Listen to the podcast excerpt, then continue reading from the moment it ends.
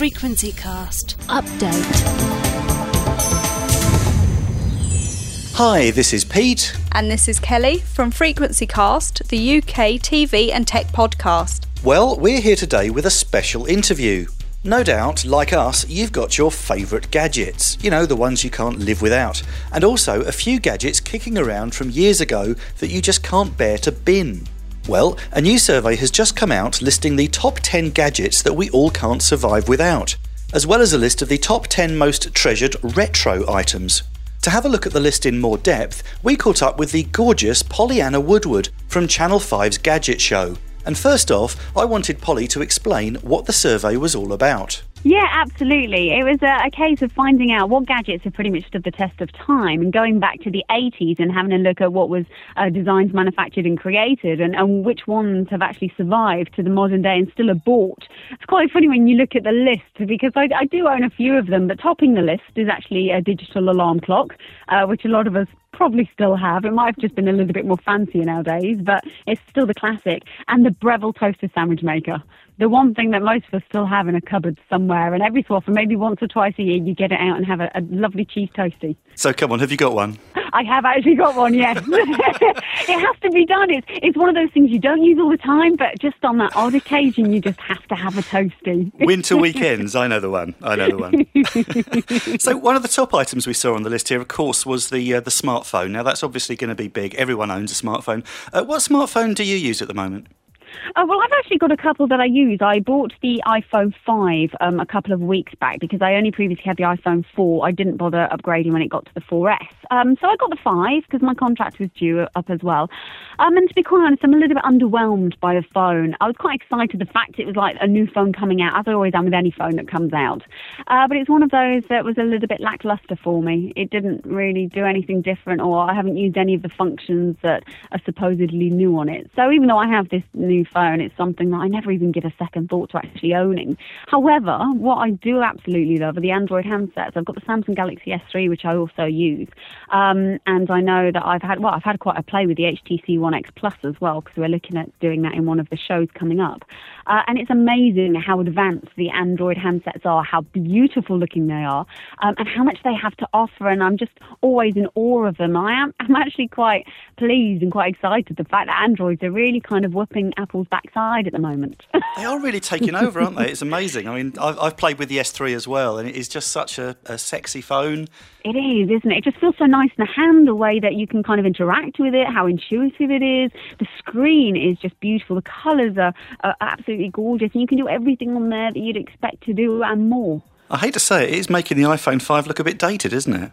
It is. well, yeah, I kind of like they really need to up their game now. It's almost like instead of them kind of setting the trend and everyone copying, it's almost like you need to pull up your socks. Absolutely, yeah. true enough. Uh, so, what would you say you couldn't live without on your smartphone? Is there one sort of app or service that is a killer for you?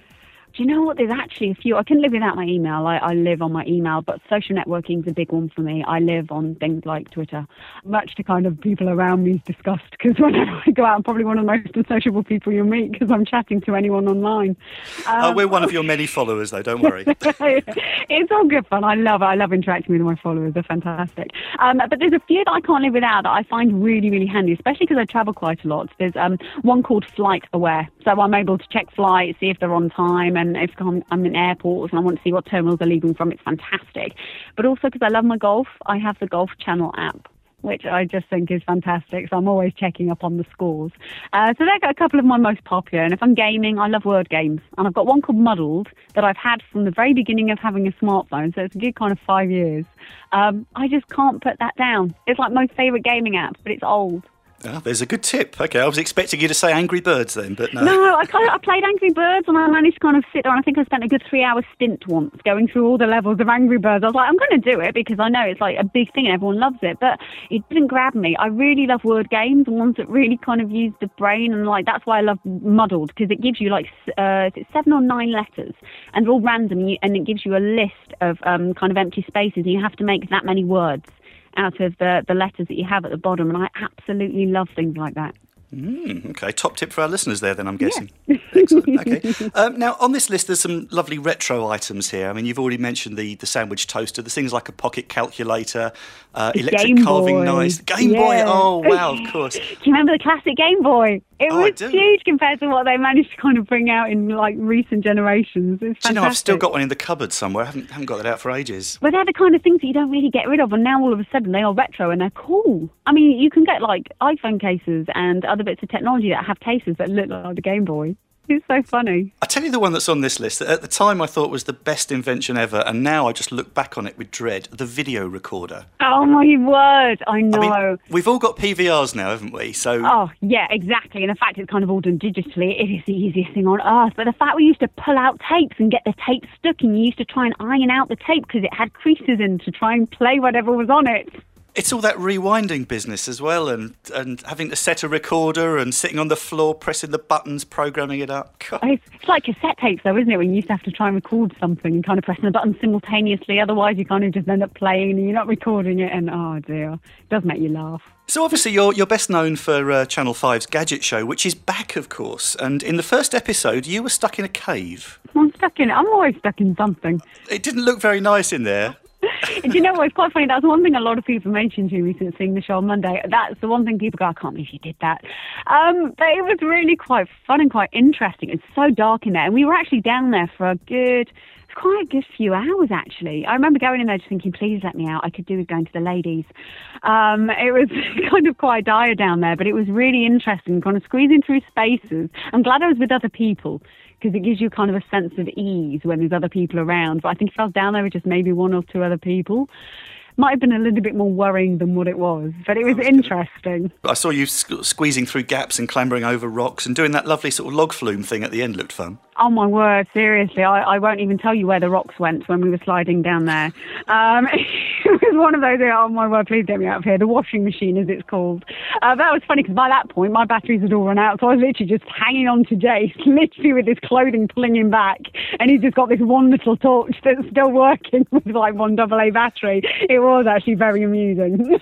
And of course, you uh, we looked at one of the gadgets you featured a while back in our show, the Fitbit, which is the little clip-on uh, pedometer thing It that is. monitors sleep. They're good little gadgets, aren't they?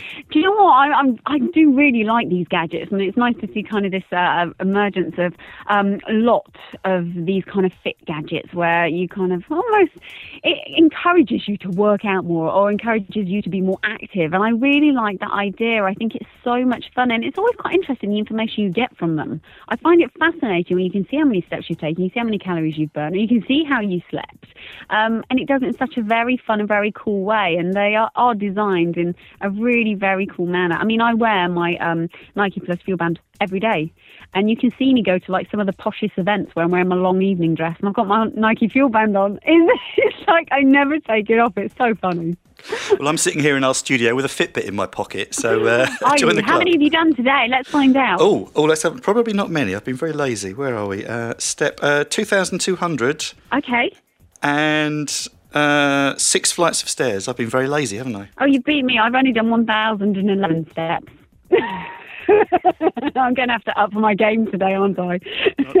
so obviously you're going to be racking up some, some calories and losing some sleep for this series of the Gadget Show. What can we expect? Where where else are you uh, going to be exploring for this series? Uh, quite a few different places. There's a few more that are UK based this time round. So you obviously saw the one in Wales. We've got a couple that are going to be in um, England. We've got one that's in Scotland. Uh, then we're going to be going to places like Iceland, which is on next week. Uh, we've also got Canada, uh, Israel. But no, it's kind of all over the place, and we've seen some really great things. And there's a really nice mixture of the technology that we're showcasing in this series. It kind of really covers the board and a lot of consumer tech, which is great. And of course, you're travelling really far afield to uh, London at the end of the month. Now, we mentioned in our last show uh, the Gadget Show Live is coming to London on, I think it's the 30th of November through to the 2nd of December. You've done your homework. I, I have, I have. Tickets are selling fast, so we're told. And uh, of course, we're going to be there. So if we see you, we're going to give you a big wave. Yes, do come and say hello. Will do. And um, can you can you just tell us what you're looking forward to most about the show? Yeah, well, well, this is um, the quite really quite exciting for myself and, and Jason because the fact we've we've never done a Christmas one before, and and this is almost like the countdown to Christmas. And I love the fact we're doing it now because it means people that are looking for Christmas ideas aren't quite sure what to get their loved ones and nearest and dearest, but they want to get them something techie, or you want to find out for yourself what's around and what you can ask for for Christmas. Um, and so we're bringing you this whole um, live showcase of all the manufacturers, just like Gadget Show Live in April, but it's going to be at the Excel in London. And we hear that the gaming area is going to be amazing. We've got all of the big names there. We've got lots of the biggest manufacturers, so you'll be able to find find out kind of what the latest tablets are, how they're working, have a play with them, latest televisions, all the smaller little gadgets as well. Uh, so it's everything that you could expect, just in a shorter stint because it is only three days and it is in London. And myself and Jason um, and Mr. Jon Bentley Esquire will be doing the live theatre, so that'll be three times a day um, over the three days that you'll be able to uh, see us probably making monkeys of ourselves, um, which is normally how it occurs. But um, if you want to get tickets, you can go to gadgetshowlive.net and come join us. Come and have a look at the technology. Come and get your hands on it. And they always do really good offers and deals as well. So it's always worth kind of coming over and see whether or not you can save yourself a bit of money for Christmas. Oh, sounds like a plan. Well, we'll be in the front row, waving at you frantically on Friday. So uh, look forward to seeing you there. I'd like, there's, there's the crazy. I know who that is. That's That'll Pete. be the one. Excellent. Pollyanna, thank you very much. Lovely to talk to you. And you, my darling. Have a nice series on uh, Channel 5, and uh, we'll see you in November and December. Absolutely. Thanks very much, Pete. Take care. Wow, did you hear that? She called me darling. That's going on my Twitter feed. Thanks very much to Pollyanna for the chat there. And if you want to see a list of the top 10 items that we can't live without, as well as that list of retro items, take a look at the blog post on our website. The address, Kelly, is. www.frequencycast.co.uk. Wow, you're getting good at that. Oh, you know, practice makes perfect. Hopefully, you enjoyed this little unexpected bonus material. Join us for the next full length show, which will be Frequency Cast Show 82, hopefully, including some bits from Gadget Show Live. If you're new to Frequency Cast, we'd love you to become one of our regular listeners. And here's a teaser of what we do.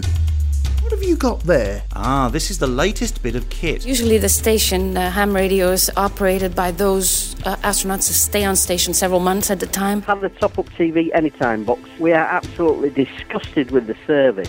We're measuring Carl's EEG. His retention level was in sort of the bottom third. I think he's a lost cause, in all honesty. And in breaking news, it looks like a new Freeview HD channel will be with us soon. This year's European Podcast Award 2010. The winner for the non-profit is Frequency Cast. After 200 yards, turn right. We've just officially been given the world record for the lightest touchscreen mobile phone in the world. I can send a text to Frequency Cast for you. That's true, I can now control my TV from my iPhone. Now, it's a darkened room you live in, isn't it, normally? Stay up to date with the latest TV and tech news with our free radio shows. To listen to our shows online, Download the shows as a podcast or add the shows to iTunes. go to www.frequencycast.co.uk. Frequency Cast. Update complete.